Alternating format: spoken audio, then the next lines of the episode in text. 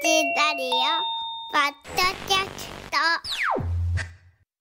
今年は辰年でございます、はい十二支の中で辰は唯一の空想上の動物なんですね、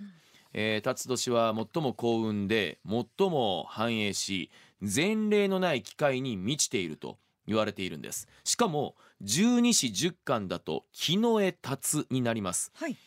十干は大樹を象徴しています。辰は春の終わり夏に向けて新緑を茂らせる大樹のように大きな理想を追い求める年とも言えますね。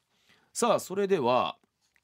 過去を紐解いてみて検証してみたいと思います、はい、何かっていうと今年と十二支十干が同じ年は60年前にあたるんですが、うんはい、木の絵辰の年ですね、今から60年前それは1964年、日本にとって大きな1年ということになりました、はい、そうです。アジア初の東京オリンピックの年でした、はい、で、60年前60だから4の倍数でしょ、うん、だから今年パリオリンピックということになるんですけれどもね、はい、これは日本中が沸きましたね、10月10日の開会式で、もうすべての青空を集めたような、ね晴れの一日からスタートしたという、その年を生きてなくても我々知っているという、はいねそこから60年が経ちました。少年サンデーでお化けのQ太郎が連載開始でした。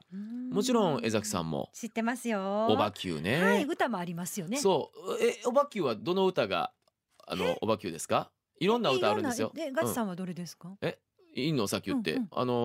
キュッキュッキュッキュッキュッキュッキュッとかね、あとララララララララお化けのQ太郎と言うんだよキュッキュッキュッキュッキュッキュッQ太郎はねとか、うん、その後半の方のイメージでした。あなるほど、はい、そうだからいろんなパターンありましたっけ。新お化けのQ太郎とかいうのもあるので、そうなんですよ。おばきゅういろんなね、はい長いこと続いてる作品ですもん ねでQ太郎で、はい、王次郎ピーコ知らんこの頭にこうなんかリボンがついてる、あとアメリカのタイツみたいなのが、履いてるドロンパとかね、覚えてないか、ね、いやそれは僕はもう藤子不二雄さんをもう敬愛リスペクトしている、もうそれはドラえもん、僕たちドラえもんでできてますからね。そうだったんですか私の人生、もうドラえもん、はいはい、どんだけ読み込んだか。だから藤子不二雄さんものはめちゃくちゃうるさいですよ。ですかね、はい、でもちろんお化けのQ太郎も21円ももうそらもうあげればキリがないぐらい怪物くんから何からタケコプターみたいなのタケコプターみたいなのっていうのやめてくれますこんだけドラえもん語ってんのにタケコプターです。タケコプター、ね、でもタケコプターですけども、は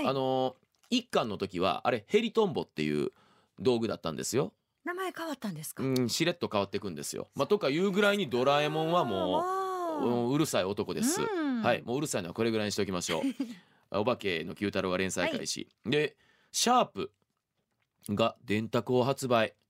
60年後まさかね、はい、もうパソコンを通り越してもうチャット GPT だ AI の世界になろうとは誰も思わなかったでしょう。で日本人の海外旅行自由化、ね、で日本 OECD 加盟先進国入りっていうところから逆にねこちらはGDP が、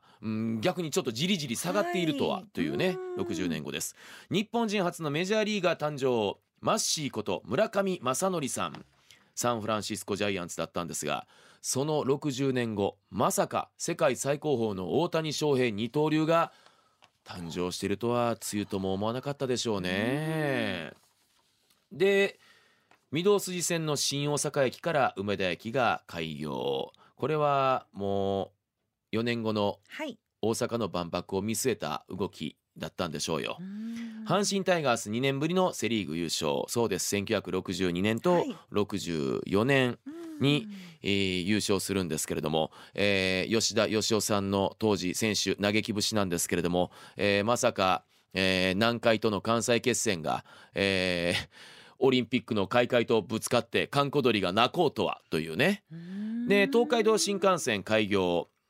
当初はそうか、当半4時間でしたか。今やもうのぞみでね、2時間台というね、時代を迎えましたけれども、見比べるとすごく面白いですね。60年ってこんなに変わっていくんやっていうのがね。だって江崎さん10年一昔って言うでしょ。60年はそれはもう半世紀以上ですから。あとアジポン発売、はい、これはあれかな、なんやらそれこそ団地とかができてみんなで鍋つついてとかいうような時代に突入したってことなんじゃないですか。さあ1964年生まれの人もさっと見ていきましょう。ジミー大西さん、はい、ジミーちゃんか。増田明美さん、はい、60年生まれだったんですね、うん、ある意味東京オリンピックイヤーに生まれた方だったんですね、はい。ニコラス・ケイジ、わかります？もうあれですね、バラエティにもうこの3人だけでもだいぶバラエティに飛んでますよね。あ、びっくりした。元冬木さんのこと言ってんのかと思ったニコラス・ケイジさんバラエティって言うからバラエティ飛んでますよ、ね、はい、そうですよね。なるほど、うん、でラッセル・クロウ、ジェフ・ベゾスはアマゾンの創業者、出川哲朗さんにハイヒール・桃子さん、はい、安倍博さんもですね、うん、カルロス・トシキさんアンドオメガトライブ、うん、懐かしいですね。ダブル1000%欲しいよ、うん、結構歌えた、はい、ですよね。歌えたそうですよね。そうですよ、はい。さらに高山みなみさんは声優コナンの声、魔女の宅急便キキの声、薬師丸ひろ子さんセーラー服と機関銃ですね。このまま、はいはいはい。そのマイクのエアマイクのふりして本当にマイクに手ぶつけるのやめてもらえます？何時間でもですよね。抱いていたいけど、なんか江崎さんが歌ったら薬師丸ひろ子になるんですけど、はい、なんか私が歌ったらちょっと木杉隆夫っぽい夢の途中の方になんかこう映ってる感じがして。今でも玉木宏さんかな、安全地帯ちょっとあれかなと思って重ねられたんかなと思ったんですけどすいません玉木さんっていろいろ名前があるから難しいですよね。玉木宏とか玉置宏さんっていうのもいらっしゃいますからね。相変わらず新年から江崎節がすごいですね、はいはい。で、近藤マッチ近藤正彦さんも、そっか、ハイティーンブギー、未来俺にくれ、I got you baby, I need you baby, I want you baby, ride on。 ちょっと出川哲朗さん入ってました確かに私、ね、出川さんのモノマネも実は得意だからやっぱり今そういう気がしましたはい、ちょっとなんか思いのほかこのコーナーで笑いがちょっと止まらなくなってるというまさかの事態になってるんですが、はい、ちなみに、木の枝達の人の特徴はスケールの大きな理想を持って向上心あふれる努力家だということで当てはまってるかもしれませんね、はい。2024年どんな年になりますでしょうか。